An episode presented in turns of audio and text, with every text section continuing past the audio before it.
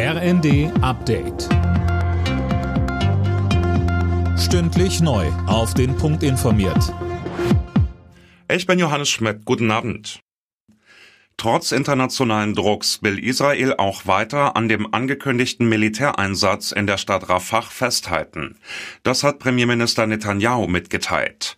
Zuvor soll die Zivilbevölkerung das Gebiet im südlichen Gazastreifen aber verlassen können, Silas Quering. Ja, immer wieder wurde den Palästinensern in den vergangenen Wochen ja gesagt, sie sollen in den Süden des Gazastreifens fliehen. Weit mehr als eine Million Menschen befinden sich mittlerweile auf engstem Raum in der Stadt an der Grenze zu Ägypten.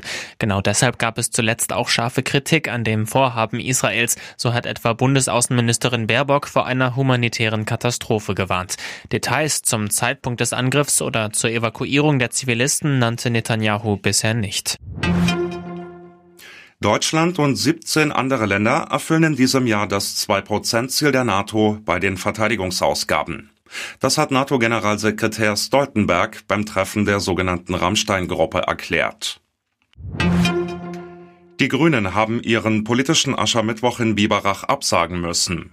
Vor der Halle hatte sich eine teils randalierende Protestgruppe eingefunden.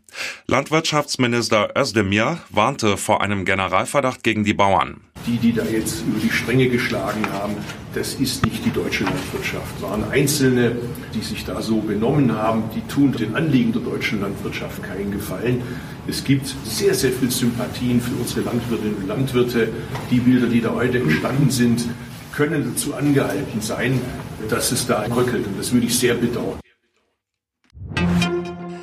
Nach der Ligapleite gegen Leverkusen hat der FC Bayern München in der Champions League die nächste Niederlage kassiert. Das Achtelfinal-Hinspiel bei Lazio Rom ging mit 0 zu 1 verloren.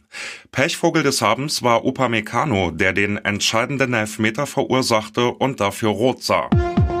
Alle Nachrichten auf rnd.de